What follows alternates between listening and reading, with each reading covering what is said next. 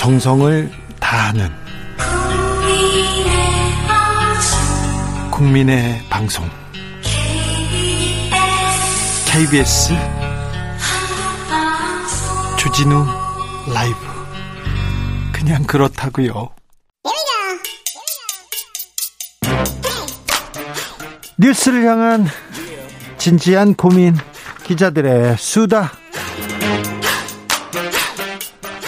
라이브 기자실을 찾은 오늘의 기자는 한결, 한결의 오연서 기자입니다. 안녕하세요. 안녕하세요. 자, 오늘 준비한 이야기부터 해볼까요? 네, 오늘 권성동 원내대표의 아침 발언이 문제가 됐습니다. 같이 이제 과방, 과학, 과방위 얘기도 같이 하게 될 것 같은데요. 네. 아침에 이런 얘기를 했습니다. 지금 이 자리에서 하기가 좀 민망한데 네. KBS를 비롯해서 MBC 다 민주노총 산하의 언론 노조가 좌지우지하는 방송 아니냐라고 해서 기자들을 굉장히 자극했는데요. 오늘 그래서 설전도 있었죠. 네, 바로 그 한 시간 뒤쯤에 있었던 최고위원 회의에 기자들이 굉장히 많이 가는데 여기에서 KBS 기자가 다시 질문을 했습니다. 기자들이 개인의 양심에 따라 취재하는데 그 발언은 부적절하지 않냐라고 하니까 어, 그 기자 개인들을 비판하는 게 아니라 경영진들이 그렇다는 얘기를 하는 거다라고 답변을 했습니다. 그러면서도 뒤에 계속 어디 기자냐라고 이제 물으면서 이 관련된 질문을 하는 기자들한테 계속 소속을 묻더라고요. 네. 어, 가장 좀 설전이 극 극한에 달했던 거는 어 이제 회의가 아예 다 끝난 다음에 MBC 기자를 만났는데 MBC지 민주노총 소속이지 이렇게 농담조로 또 물어보더라고요. 아 조금 현장에 있었는데 이 말투가 사실 막 진지하게 이제 캐묻는 건 아니었지만 아직 사태의 심각성을 잘 모르는구나라고 느껴지는 느껴지는 말투였습니다. 기자들은 그, 그 자리에 계셨어요? 네. 기자들은 뭐라고 합니까? 어, 너무 이제 시도, 시대착오적인 발언이라는 얘기가 가장 많이 나왔고, 네. 이렇게 그 이제 회의 뒤에 있던 기자들은 한 20명 정도 가량이 됐었는데 어 이렇게 많은 기자들 앞에서도 저런 말을 하는 거 보면은 언론관이 아주 잘못됐다. 뭐 이런 좀 대표이자 원내 대표인데요. 예. 제가 권성동 검사 시절부터 제가 그분을 압니다. 아, 예. 그런데 말을 아, 이렇게 조금 툭 던지는 이런 그렇습니다. 던지는 이렇게 투인데 그런데 MBC KBS 얘기가 왜 나옵니까? 이게 이제 아침 라디오에서 하반기 원구성 협상 관련한 얘기를 하다가 나온 얘기인데 지금 막판 쟁점으로 떠오른 게 이 상임위 중에 과학기술정보통신위원회 과방위 위원장이 지금 네 마지막 쟁점이 됩니다. 예, 원래 이제 여당 몫이었던 게 관례였는데 야당에서도 이제 민주당 아, 국민의힘이 이제 방송 장악을 하려고 한다. 과방위 위원장제 가져가서 방송 장악하려고 한다라고 하면서 끝까지 이제 서로 이제 신경전을 펼치면서 어 이제 민주당 쪽에서 과방위 가져가서 방송 장악하려는 거 아니냐라고 공세를 펼치니까 이제 권성동 원내대표가 어떻게 우리가 방송 장악을 하냐 이미 민주노총이 방송 장악을 하고 있는데 어떻게 하냐 이런 주장을 하면서 얘기가 나오게 된 겁니다. 어, 네. 어떻게 설명을 해야 될지 모르는데 민주노총의 산하에 이 조합원인 사람들이 있어요. 네. 한결에도 민노총일 거예요. 예, 그죠? 그 저, 저도 민노총에 옛날에 예. 노조원이었는데 민주노총 위원장이 누군지도 모르고요. 전혀 발언권도 없고요. 영향도 없습니다.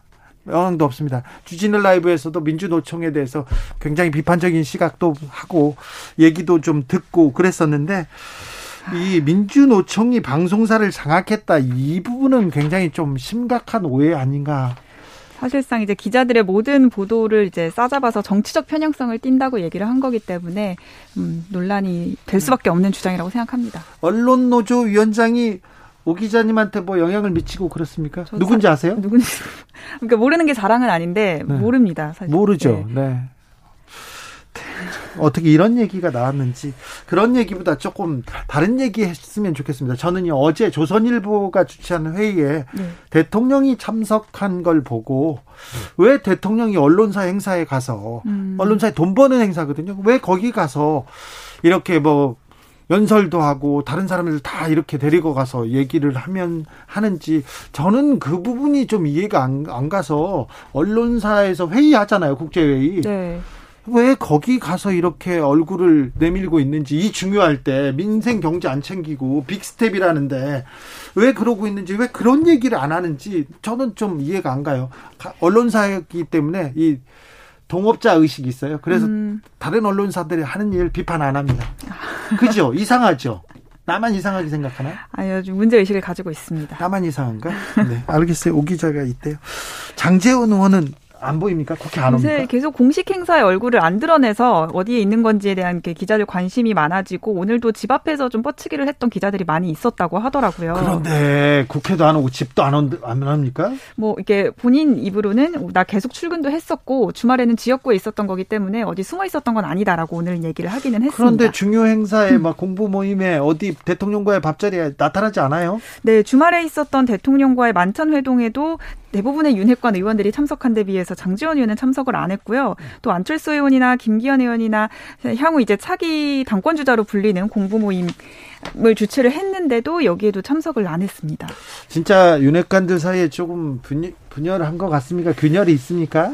좀 그런 이제 분위기가 좀 심상치 않은 건 맞는데요. 언제 이런 분열설이 가장 결정적으로 나왔냐면 지난 10일 주말에 이제 윤핵관 의원들 그러니까 윤한홍, 권성동, 이철규 의원과 어, 윤석열 대통령이 만나서 이준석 대표 이후에 그 지도부 체제를 논의하는 자리가 있었다고 합니다. 근데 네. 여기 이제 장재원 의원이 참석을 안 했고 또 권성동 의원이 이제 주장을 했었던 직무대행 체제로 이제 당이 어, 결정을 하게 된 데 따라서 어, 권, 어, 그러니까 윤심이 이제 장재원 의원이 아니라 권성동 원내대표한테 쏠린 거 아니냐 이런 그렇죠. 해석이 나온 겁니다. 그렇죠. 그렇습니다. 네. 그 이런 불화설에 대해서 권 원내대표도 한 번 형은 영원한 형, 한 번 동생은 영원한 동생 이 얘기를 하면서 어, 부인을 했고요. 이런 얘기를 하는 것, 나 우리 친해, 친해 얘기를 하는 것 자체가 네. 둘이 무슨 일이 있어 이렇게 얘기할 수밖에 그렇게 쳐다볼 수밖에 없어요. 더 관심이 좀 모아지는 것 같습니다. 그러면서 또 했던 얘기가 내일 점심도 같이 먹는다 이런 얘기를 해서 어, 좀 이제 두 사람이 충돌하는 것처럼 비춰지는 게 대통령 여론에도 좀 좋게 작용하지 않을 거라고 생각하지 않았나라는 그런 해석이 나오고 있습니다. 친윤 나오고 찐윤도 나옵니다. 어디 여기는 또 어떻게 해야 될지 좀 지켜보겠습니다. 네. 자, 그 이준석 대표는 지방에 가고 그러니까 어, 여의도에서 국회에서 관심이 조금 줄어들죠? 일단은 지도부 체제가 직무대행 체제로 간 걸로 이제 깨끗하게 정리가 됐다 보니까 이준석 대표가 언제쯤 뭐 이제 공식 입장이라든지 아니면 불복할 건지 이런 입장을 언제 낼 건지를 좀 기다리고 있는 상황이긴 합니다. 민주당 분위기는 어떻습니까? 민주당은 이제 8월 28일 전당대회 출마하는 분이 아, 출마하는 이제 움직임이 활발하게 나오고 있는데요. 사실 최근까지 그 박지원 전 위원장의 당 대표 출마 투쟁 이 뉴스가 많이 되면서 다른 청년 정치인들의 움직임에 좀 관심이 떨어졌었는데 어, 최고위원 당 대표 출마하는 청년 정치인들이 많이 나오고 있습니다. 예. 어, 권지웅 더불어민주당 더, 전 비상대책위원이라든지 권지웅 나옵니다. 예, 장경태 의원도 출, 어, 최고위원에 출마 선언을 했고요. 네. 이동학 전 최고위원도 당 대표 출마한다고 합니다. 아 그렇습니까? 청년 정치인들 계속 나오는데 있는데 박지원 위원장은 나옵니까? 네, 내일 출마를 한다고 합니다. 아니 근데 네. 자격이 없는데 혼자 나옵니까? 일단은 출마 선언은 하는데 등록이 될지는 사실 잘 모르겠어요. 뭐 분위기 상으로 봐서는 현실적으로 좀 어려운 상황이긴 한데 내일 이, 출마를 한다고는 합니다. 이게 듣도 보도 못한 여의도에서 듣도 보지도 못한 이게 자격 없는데 출마 선언하는 이 이런 광경을 어떻게 해석해야 되는지 좀 물어봤어요? 어, 일단 아직까지도 연락이 닿지는 못했고요.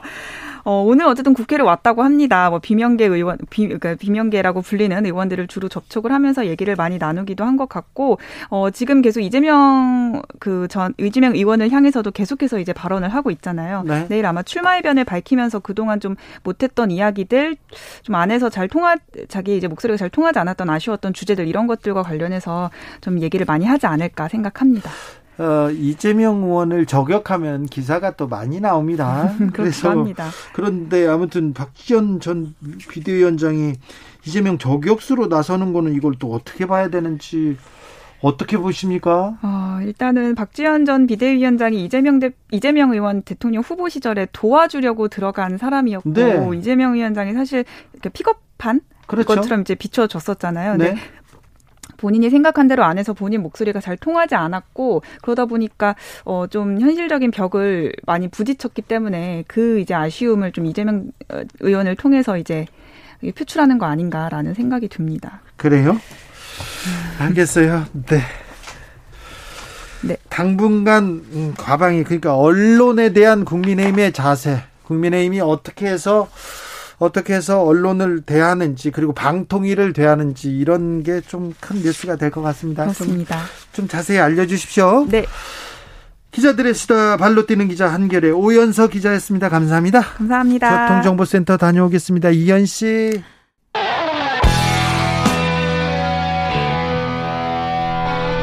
스치기만 해도 똑똑해진다. 드라이브 스루 시사 주진우 라이브.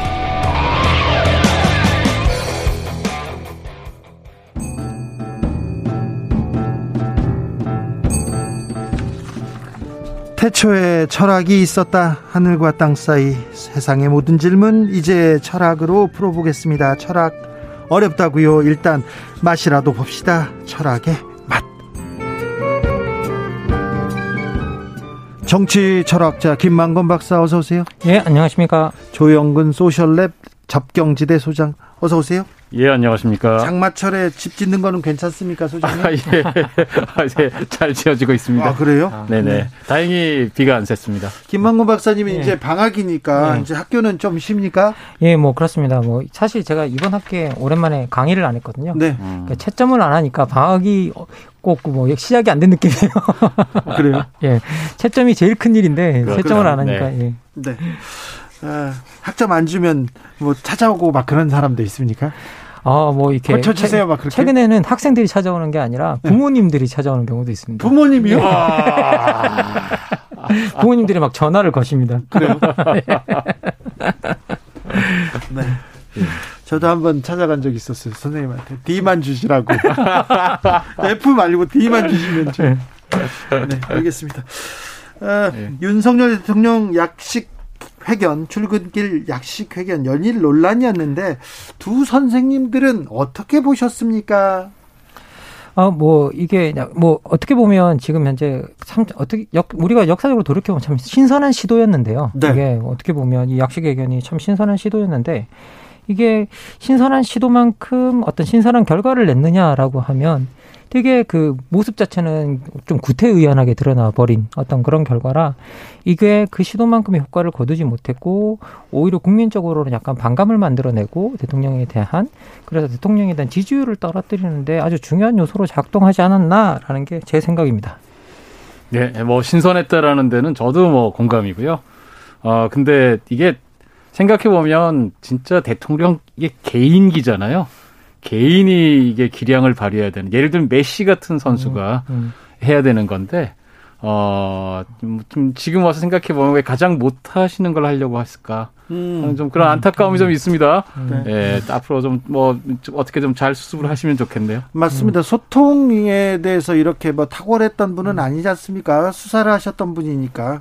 그런데 좀 어떻게 그 진정성을 보여주고 싶었는지는 음, 네. 모르겠는데 진정성은 안 보이고 예, 어 역정내거나 아니면 또 중요한 논점보다 음. 좀 중요하지 않는 음. 대화를 이어가면서 음.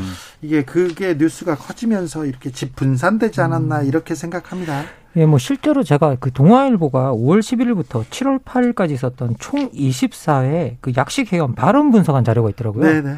여기 보니까 대통령이 가장 많이 사용한 단어가 글쎄요가 52회로 제일 많이 사용했고요. 글쎄요. 대통령의 글쎄요라 이걸 어떻게 봐야 되죠? 그래서 이게 정치 외교 관련 사항에서 가장 많이 이렇게 이야기를 했고 그리고 인사 문제 등과 관련된 사안에서는 가장 많이 사용한 단어 중에 하나가 하여튼이라는 단어입니다. 음. 하여튼 예, 예. 그래서 실제 이제 동아일보는 뭐라고 분석해 놓고 있냐면 정치와 외교에 있어서는 입장이 불분명하고 인사는 우리가 알아서 하겠다. 상관하지 음, 마라. 음, 라는 식의 어떤 그런 식의 어, 이야기다라고 음. 이렇게 분석을 하고 있습니다. 근데 선생님 네. 사람이 예뻐 보이기도 하고 되게 미워 보이기도 하는데 예쁨 받기도 하고 미움 받기도 하는데 음. 어떨 때는 비슷한데 엄청 예쁨 받고 음. 어떨 때는 미움 받고 있잖아요. 요 이 경계선에서 음. 지금 경계선에서 이분은 음. 조금 국민들한테 지금 음. 지지율만 보고 민심만 음. 보면 좀 미움을 받는 것 같습니다. 음. 어떤 면이 어떤 면이 이렇게 국민들한테 이렇게 국민의 마음을 좀 떠나게 이렇게 만들었을까요? 저는 뭐 지금 현재 어쨌든 그 약식 개경 과정 자체가 매일매일 국민들의 여론을 기자를 통해서 만나고 국민들의 의견을 만나고 그리고 거기에 대해서 대통령이 생각하는 바와 그리고 거기에 대응할 수 있는 어떤 방안이나 어떤 비전이나 그런 것들을 어떻게 뭐 함축적이든 좀 구체적이든 어떻게든 자기 스타일에 따라 보여주는 어떤 그런 과정이라고 생각이 좀 들고요. 그리고 그 과정 속에서 사실 우리들이 대통령에게 기대하는 대통령 다움에 관한 말하기들이 있는 것 같습니다. 그런데 뭐 우리가 경제가 어려운 상황 같으면 아무리 경제가 어렵고 난감하다는 거 우리 국민들 모르는 분 아무도 안 계시죠. 그렇죠. 우리만 네. 뭐 네. 세계 경제사에서 네. 네. 세계 경제 질서에서 우리만 음. 나아진다, 우리만 음. 고통받지 음. 않겠다 이렇게 네. 생각하는 분들 없어요. 뭐 전혀 없죠. 우리가 전혀 그렇게 뭐 다 알고 있는 상황인데 거기서 너무 어려워서 우리가 할 수 있는 게 없다라고 듣는 그런 말을 듣는 것보다는 우리가 상황도 어렵고 그렇지만 우리가 어떻게든 이 상황을 잘 헤쳐나갈 수 있을 거다라는 어떤 희망의 메시지라든지 아니면 그런 메시지들을 던져주기를 우리가 사실은 바라고 있는 부분도 상당히 강한데 이런 거에 대해서 좀 호응하지 못하고 계시는 부분도 있는 것 같고요. 이, 이런 거 지금 대통령 주변에서 전문가들이 많거든요. 분명히 이런 얘기도 나왔을 거예요. 지금 경제가 어렵고 힘드니까 내일 가서 굉장히 좀 곤혹스러운 표정을 지으면서 잠도 못잔 것처럼 고심에 차서 아 제가 지금 어, 경제 지표 보고 여러분들 생각하면 잠이 안 옵니다. 그런데 아, 어렵지만 어떻게라도 좀 해결하려고 노력해 보겠습니다. 아, 어려운데 죄송합니다. 이런 식으로 좀 다른 태도, 태도가 조금 문제였을까요? 그게 일단은 기본적으로 대통령이라는 분은 어, 그분이 아침에 한 말씀 하신 게 온 뉴스에 다 나가잖아요. 그렇죠. 음. 자기의 한마디가 우리 국민들의 밥상 위에서 회사에서 음. 곳곳에서 얘기가 될 거라는 걸 일단 먼저 가정을 하고 얘기를 해야 되잖아요. 아, 그렇죠. 그러니까 그렇다면 그게 다만 사실에 대해서 이런 게 이런 건 이런 거다라고 말하기 이전에 이 말을 국민들이 어떻게 받아들일 건가 음. 이거를 생각해야 되는 거고 거기서 어떤 부분은 궁금증은 해명해주고 음. 어려운 부분에 대해서는 용기나 힘을 주고 음. 이런 방향으로 같이 나갑시다. 어떨 때는 같이 함께 힘내자 경려도 하고 어, 이런 게 저는 대통령의 말이 갖는 무게고 그다음에 우리 사회에서 이 쓰임새에 같거든요. 음. 근데 아까 앞에도 말씀하셨지만 이 이를테면 아니 전 정권 더 했지 않냐. 음. 어, 화를 내신다든지 음. 아니면은 뭐 버럭하신다든지 어, 이런 거는 간단히 말씀드리면 대통령이 국민에게 던지는 메시지라기보다는 음. 야당과 정쟁을 하고 있는 음. 그런 한 명의 음. 정치인이다. 음. 정파적 정치인이다. 이런 음. 이미지로 지금 다가가고 있는 것 같아요. 그래서 국민들이 어떻게 보면 참 힘들고 어려울 때 어떻게 보면 좀 위로를 받고 싶잖아요. 네. 예, 그리고 우리 대통령이 힘든 상황에도 굉장히 열심히 하고 있구나. 네. 음. 제가 약간 대, 비 교해서 죄송한데 예전 IMF 때 김대중 대통령께서 그렇죠. 참 그렇죠. 그런 거 잘하셨다고 생각해요. 정말 네. 힘든데 음. 국민 여러분 힘냅시다. 네. 뭔가 이런 걸 기대하게 되는데 그게 아니라 아직도 그냥 단지 대통령 선거 연장선에서 어, 싸우고 있다 이런 네. 느낌을 주니까 굉장히 아쉽습니다. 그리고 뭐 네. 순방 가서도 굉장히 대통령 내외분 행복해하는 표정 그리고 또 뭐 그 다음에 있었던 인사, 음. 비선 논란 이런 음. 것 때문에 계속 그런 것 같습니다. 파라다이스 선님께서 신선하긴 한데요. 준비되지 않고 공감하기 음. 어려운 말로 신뢰를 잃은 부분도 좀 있는 것 같아요. 얘기합니다. 8356님께서 대학 성적으로 학부모가 연락을 한다고요? 최근 들은 뉴스 중에 가장 충격적 얘기합니다. 보세요. 우리가 우리가 철학적인 얘기를 다 했는데 여기에 묻혔어요.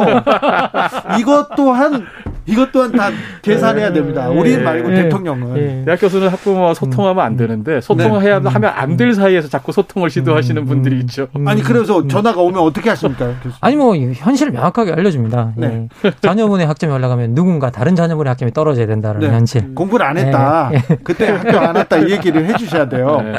아니 뭐 이렇게 너무 또 자녀의 그 성적에 대해서 적나라하게 뭔가를 이야기하면 또 네. 학생들도 곤란해지고 하기 때문에 예. 네.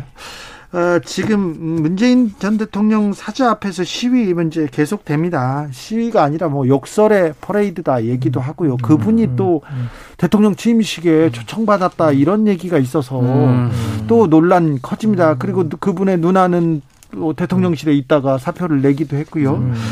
이렇게 표현의 자유와 또이 인격 모독, 명예훼손 또 이거는 또 이게 넘나드는 문제인데 우리 사회에서 지금 가장 고민해야 될 대목 중 하나입니다. 예, 뭐 음. 어, 근본적으로 이렇게 집회와 시위 같은 것도 우리 사회에서의 하나의 소통의 방식이잖아요. 네. 그런데 이제 그래서 그 소통의 방식을 다양한 채널을 열어주기 위해서 모든 자유롭고 민주적인 사회든 사회는 시위와 집회의 자유를 이제 보장을 하고 있죠. 그래서 근본적으로 그 안에서 어떤 말을 하건 어떤 말의 내용을 제한해서는 안 되기 때문에 우리가 말을 열어주고 싶지만 말을 그러니까, 예, 제한하면 안 되니까 그쵸, 그때 거기서 그러니까, 예. 도를 넘는 마, 말 기본적으로는 이제 최대한 우리가 거기에 손을 안 대려고 노력하는 거죠. 그걸 대기 시작하면 한없이 되어 들어가기 때문에 네. 예 그런데 어쨌든 이런 자유를 우리가 잘 활용하는 방법은 뭐냐면 이렇게 이런 것들이 주어졌을 때 우리가 전달하고 싶은 메시지가 분명하고 그리고 그것이 어쨌든 공적인 권리라고 한다면 거기서 전달하는 메시지도 되게 공적이어야만 하는 그런 부분이 있고요. 그리고 제게 계속 많은 분들이 헷갈리는 것 중에 하나가 시위와 집회의 자유가 있다는 것과 소통하고 있다는 것은 되게 별개의 문제라는 것. 예, 그래서 정말 소통과 메시지를 전달하고 싶어서 그걸 하고 있는 건지 아니면 그냥 뭐 어, 다른 목적을 위해서 하고 있는 건지는 사람들이 사실은 그걸 보면 그건 금방 다 파악을 하잖아요. 그런데 그것들을 어떤 소통의 목적이나 이런 것들로 활용하고 있다라고 하면 안 되는 것 같고요. 그래서 어떤 뭐 시위든 집회든 저 같은 경우에는 어떤 그것이 공적인 권리라면 그곳에서 전달하는 메시지 역시 필연적으로 공적으로 사람들에게 받아들여질 만한 공공성을 가지고 있어야 된다. 네, 그런 생각이 듭니다. 너무 훌륭한 말씀 해주셔서 뭐 전폭 공감하고요. 네. 어, 우리 표현의 자유가 있죠. 어, 사생활을 존중해야 되는 것도 역시 마찬가지로 존재합니다. 네. 네. 그래서 우리가 내가 표현하고 싶은 것이 있다고 하더라도 타인의 사생활을 기본적으로 존중하지 않는 것은 전 문제가 있다. 네. 이렇게 생각을 하고 뭐 거꾸로 입장 바꿔놓고 생각해서 자기한테 불만 있는 사람이 자기 집 앞에 와서 24시간 떠들고 있으면 음. 우리가 생활할 수 없잖아요. 예, 이 점에 대해서는 저는 뭐 크게 좀 우리가 한국 사회가 전체적으로 너무 다들 이렇게 화가 나 있어가지고 예, 사실은 뭐 저도 마음 같아서는 때로 막 그러고 싶은 생각 들 때가 있고 이러긴 한데 예, 우리가 좀 지켜야 되는 선은 좀 지키자. 좀 이렇게 이건 좀 우리가 함께 어, 이 진영을 떠나서 진영을 떠나서 이런 분위기에 대해서는 서로 조금 자제하는 이런 분위기를 좀 키워나갔으면 좋겠어요. 문자 폭탄은 어떻게 보세요? 정치인들한테 요새 음. 문자 문자 폭탄 이렇게 가잖아요. 이게 사실 이제 그 이게 문자 폭탄 같은 경우가 사실은 우리가 이제 미디어가 발달하면서 만들어진 어떤 그 대표자들과 유권자들 간의 새로운 소통 방식이죠. 이제 문자를 주고받고 하는 거. 그래서 이것들이 어떻게 보면 대표자와 어떤 유권자들 지지자들 사이에 거리도 상당히 좁혀놓고 소통도 뭐 좀 활발하게 해주는 효과도 있고 그래서 어떤 긍정적인 측면이 있다라고 사실은 볼 수 있는데 근데 이게 문자 폭탄의 형식이 되면 버리면 상당히 문제가 생긴다고 생각합니다. 음. 왜냐하면 문자 폭탄은 소통을 전제로 한 게 아니거든요. 누군가가 어떤 음. 오히려 말을 하지 못하도록 막는 수단이 음. 되어버리는 어떤 그런 것들이죠. 그래서 문자 폭탄 자체가 상대방이 말을 할수록 어, 없도록 차단한다는 성향이 성향이 있다라는 점에서 우리가 정치가 설득의 과정이라고 한다면 이 정치의 본질과 전혀 어울리지 않는 방식이 바로 문자 폭탄이다. 저는 개인적으로 이제 그런 생각이 음. 좀 듭니다. 그래서 문자 폭탄보다는 어떤 욕설이나 이렇게 그런 것들이 들어가면서 어떤 과도한 문자 폭탄보다는 정말 어떤 소통할 수 있는 다른 채널 을 다양하게 열어보는 게 더 좋지 않겠나라는 생각이 듭니다. 네, 저는 음, 기본적으로 우리가 대화를 하려고 하는 건가 아니면은 음. 일방적으로 내 메시지를 선언하려고 하는 건가요? 차이 문제가 있다고 생각해요. 그런 점에서 문자 폭탄 같은 경우도 우리가 정치인에게 문자 보낼 수 있죠. 음. 예를 들면 정책에 관해서 이런 걸 음. 입법해 주시기 바란다. 라고 우리 국회의원들에게 보내길 수 있습니다. 근데 예를 들면, 어, 당시 어떤 것에 대해서 우리가 불만이 있다. 그래서 비난을 하면서 그런 걸 대량으로 조직해서 보낸다. 저는 이거는 우리가 대화를, 소통을 하자는 건 아니다라고 생각을 해요. 이게 때로는 경계가 모호할 수 있습니다. 그렇긴 하지만 이것도 역시 저는 기본적인 양식의 문제다. 라고 생각을 하고 어, 그런 점에서는 역시 제일 중요한 건 정치인도 그렇고 시민도 그렇고 대화하려고 하는 태도 예, 이야기하려고 하는 태도 이게 제일 중요한 거 아닌가 이런 생각을 해봅니다. 지난 주말이었던 것 같은데 이런 글이 또 SNS에서 계속 퍼졌습니다. 어, 김건희 여사가 경호원들을 대동하고 청담동 비 매장에 와가지고 3천만 원어치 쇼핑을 했다. 그리고 쇼핑을 끝내고 다른 피 매장으로 갔다. 뭐 이런 얘기가 돌았는데 사실이 아닌 걸로 밝혀졌어요. 그런데 이 얘기는 굉장히 큰 화제를 낳았습니다. 이거는 어떻게 보시는지요, 박사님? 이게 기본적으로 저희들이 이제 그 어, 우리가 계속 여기서도 제가 몇 번 이야기 드렸지만 미디어 시대의 특징 중에 하나가 활발한 의사소통이고 즉흥적인 의사소통이고 그 속도가 너무 빠르다는 거죠. 그리고 어떤 메시지가 하나 나갔을 때 그것이 오보가 나간다고 하더라도 그 오보와의 전달, 오보 내용의 어떤 그 따라서 그 충격 정도에 따라서 그 내용이 퍼져나가는 속도가 너무 빠르거나 그렇죠. 뭐 차 뭐 어떻게 막을 수 없는 속도로 빨리 번져나가는 경우가 많습니다. 그래서 그걸 통제할 수 없는 경우가 상당히 많아지는데요. 그리고 그걸 통제할 수 없고 사람들이 그 정 보에 대해서 다시 한번 찾아본다거나 뭐 다시 그걸 체크한다거나 그런 경우가 상당히 드물기 때문에 음. 그런 잘못된 정보들을 사실이라고 믿게 되는 경우도 상당히 많습니다. 그래서 이런 부분에 대해서 우리가 이런 정보들을 전달할 때 진짜 이런 잘못된 오보 이건 오보인지 아니면 뭐 이렇게 의도된 건지는 잘 모르겠지만 이렇게 잘못된 정보들이 한번 나가게 되면 그걸 막을 수가 없는 상황이 만들어지고 있고요. 그리고 정치에서는 사실 그런 막을 수 없는 그렇게 통제되지 않는 말들이 어떤 사람에게 상당히 많은 타격을 주고 거기에 대해서 사실을 확인하지 않으려고 하고 그리고 어떤 내 우리 편 뭐 이렇게 남의 편으로 갈라진 그런 입장에서는 더더욱 자기 편이 아닌 쪽에 당하는 정보들에 대해서는 나쁜 정보는 체크하지 않고 그대로 믿으려는 성향들이 있기 때문에 네. 이런 정보는 이렇게 어떻게 보면 우리가 가장 유의해야 되는 정보 중에 하나고 우리가 정말 어떤 건강한 시민들이라고 한다면 이런 정보들을 반드시 다시 한번 체크해보는 것들이 과정이 있어야 되겠다라는 생각이 듭니다. 이런 일들이 계속 반복됩니다. 그 이게 음. 저는 사실은 오늘 전체 이야기에 저 나름대로의 화두를 좀 말씀드리고 싶다면 이게 우리가 소통은 기본적으로 뜻이 다르고 어, 의견이 다른 사람들 반대자와 하는 것이다. 네. 라고 하는 거를 저희가 종종 잊어먹기 때문에 생기는 문제 같아요. 네. 정치인들도 그렇고 그다음에 우리 같은 일반 유권자들 시민들도 음. 그렇고 이게 뭐냐면 이런 게 만약에 뜻이 다르고 반대자가 그 같이 이야기하는 사람들 중에 있으면 야 그게 맞겠어 사실이 아니잖아 그 이상하잖아 그 근거가 뭐야 이런 식의 누군가 반론을 분명히 제기할 거거든요. 그렇겠죠. 근데 잘 아시다시피 지금 우리 소셜 미디어라고 하는 것이 대개 보면 자기 편들끼리 합니다. 네. 그러니까 다 똑같아요. 이 편 저 편을 할거 없이 거기서는 그냥 일단 결론이 내려져 있어요. 네. 상대편은 무조건 나쁜 사람이기 때문에 그 사람들에 대해서 나쁜 그 뉴스가 나오면 일단 무조건 퍼지는 거예요. 음. 누군가 문제 제기를 하지 않고 걸러지지가 않습니다. 음. 그래서 요거를 그냥 다시 한번 말씀드리면 우리 대통령께 윤 대통령께서 지금 그 도어 스태핑, 뭐 약식 회견을 하는 것에서도 기본적으로 앞에 기자가 있지만 국민이 있고 그다음에 야당이 있고 반대편이 있다. 그 사람들과 내가 대화하는 거고 설득하는 거다. 이런 자세를 가져야 된다고 생각하거든요. 누구나 내가 말하면 그냥 다 듣고 받아 적고 박수 쳐주고 이런 사람들하고 대화하는 거면 그건 정치가 아니죠. 소통이 아니고. 대통령이 네. 교육부 장관을 임명하는 자리에서 네.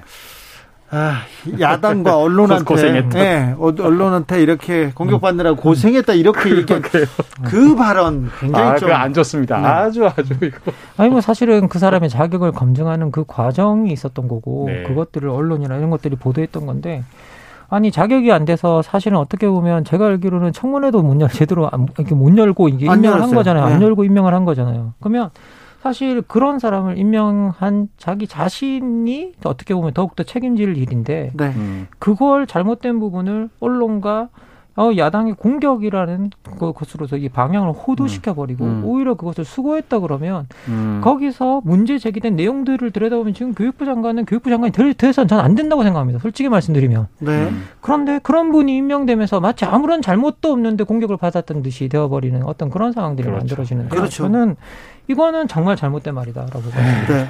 검사가 남의 잘못을 이렇게 지적하고 이렇게 음. 수사하던 사람 아닙니까? 음. 근데 이렇게 그래서 본인을 이렇게 쳐다보는 이런 그런 일에 대해서는 좀 낯설어 하는 음. 건가. 아, 이게 정치인들한테는 음. 굉장히 중요한 부분인데, 음. 1521님께서 직장에서도 간부들이 회식 자주 하는 걸 소통 잘하는 것으로 자화자찬합니다. 일방향 소통은 소통이 아닙니다. 소통이 아니죠. 네. 네. 제 아는 친구는 회식할 때 맛있는 거 사준다고 회식을 아주 좋아하는 친구도 있습니다만, 회식 할 때 또 밥 먹으면서 이 얘기 저 얘기 부장님들, 그렇죠. 상무님들 하는 거 아래 그 음. 부하 직원, 부하 직원도 아닙니다. 음. 이렇게 음. 후배들이 딱 좋아하지 않습니다. 그거 유념하셔야 됩니다. 혹시 박사님 음. 어, 해외 정치인들의 음, 소통법, 기억 남는 네. 소통법이 있습니까? 정치인한테 제가, 소통이 제일 중요한데. 제가 꼭 이제 이런 얘기 나오면 꼭 얘기하고 싶은 사례가 하나 있는데 네. 스웨덴 총리 중에 1946년부터 60 9년까지 23년간 총리하신 분이 있거든요. 예. 예, 소위 스웨덴 복지국가를 만든 분이다 이런 이야기 듣는 타게 에르란데르라고 하는 네. 총리가 있는데 이분이 제일 유명한 게 뭐냐면 매주 목요일마다 주로 정적을 만났어요. 아, 네. 대부분이 정적 아니면은 기업 대표들 아니 때론 노조 지도자들 어쨌든 계속해서 자기와 싸워야 되는 사람들을 23년간 매주 만났습니다. 매주. 네. 어, 이게 너무 나중에 유명해지니까 어, 아주 그냥 저 일종의 뭐랄까요 그 스웨덴 정치의 제일 중요한 이벤트가 됐는데 얘기하고 얘기하고 또 하는 거예요. 그 뭐냐면 이분은 자기 지지자들을 주로 만난 게 아니고 네. 주로 반대자들을 만났다. 반대자들 얘기를 들어야죠. 이건 무슨 말이냐? 정확한 말씀입니다. 반대하는 이야기도 듣는 거예요. 네. 소통을 주로 우리는 저희도 저도 그러기 쉽은데 내 얘기를 자꾸 전하려고 하는 자리로 생각해요. 네. 상대 얘기도 들어야 되거든요. 그렇죠. 그러려면 자꾸 봐야 되고 얘기를 해야 되는 겁니다. 중요한 부분이에요. 남의 네. 목소리, 반대 목소리를 좀 들어야 됩니다. 음. 어, 최근에 가장 최근의 사례를 설명하자고 한다면 이제 캐나다 총리 뭐 티루도 같은 사람들이 네. 있을 수 있는데요. 티루도 같은 경우에는 이렇게 어, 소위 말해 우리와 도어 스태핑의 형식이랑 뭐 약식 개견의 형식이라면 출근길 형식의 그 앞에서 문 앞에서 하는 형식이랑 비슷하긴 한데 네. 어쨌든 여기에서는 가장 잘한 게 뭐냐면 자기가 하고 있는 정책이나 이런 것들에 대해서 아주 자세하게 설명하는 자리로 삼았다라고 네. 이야기를 하고 있고 이걸 너무 잘 활용해서 실제로 티르도 총리가 3년임을 하는 데 있어서 가장 중요한 요인 으로 이게 작동했다라고 분석할 정도였다고 합니다. 그거 진짜 좋은 과득기도 네. 합니다. 음. 자, 오늘의 결정적 한마디로 마무리 짓겠습니다. 얼굴 찌푸리지 말아요. 모두가 힘들잖아요. 아, 네. 누구한테 꼭 하시는 말씀 같습니다. 소장님. 소통은 반대자와 하는 것. 네. 김만권 박사, 조용근 소장, 감사합니다. 감사합니다. 네, 감사합니다. 예, 고맙습니다. 주진우 라이브는 여기서 인사드립니다. 돌발 퀴즈의 정답은 슈퍼문이었고요. 저는 내일 오후 5시 5분에 돌아옵니다. 주진우였습니다.